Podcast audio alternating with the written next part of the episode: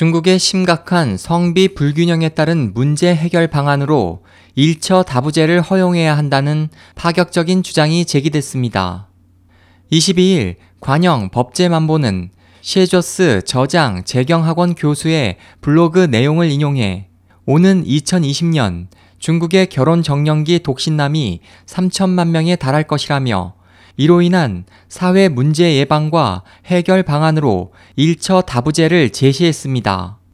블로그에서 셰 교수는 이 같은 성비 불균형 문제를 공급과 수요 원칙의 경제학 이론으로 해결할 수 있다며 남아도는 독신남의 입장에서가 아닌 상대적 희소 가치가 높아지는 여성의 측면에서 볼 것을 제안했습니다.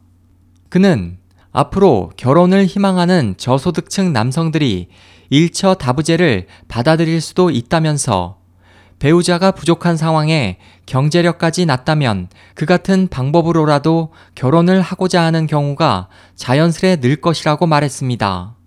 또 중국 일부 농촌에서는 이미 이 방법이 실행되고 있다고 덧붙였습니다.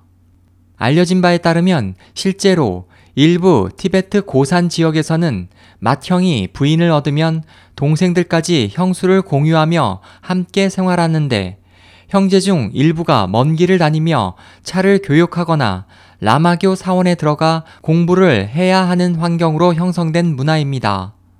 중국의 성비 불균형은 심각한 상태로 지난 2004년 신생아 성비는 여아 100명당 남아 121.2명에 달하다 2012년 117.7명으로 다소 떨어진 상태입니다.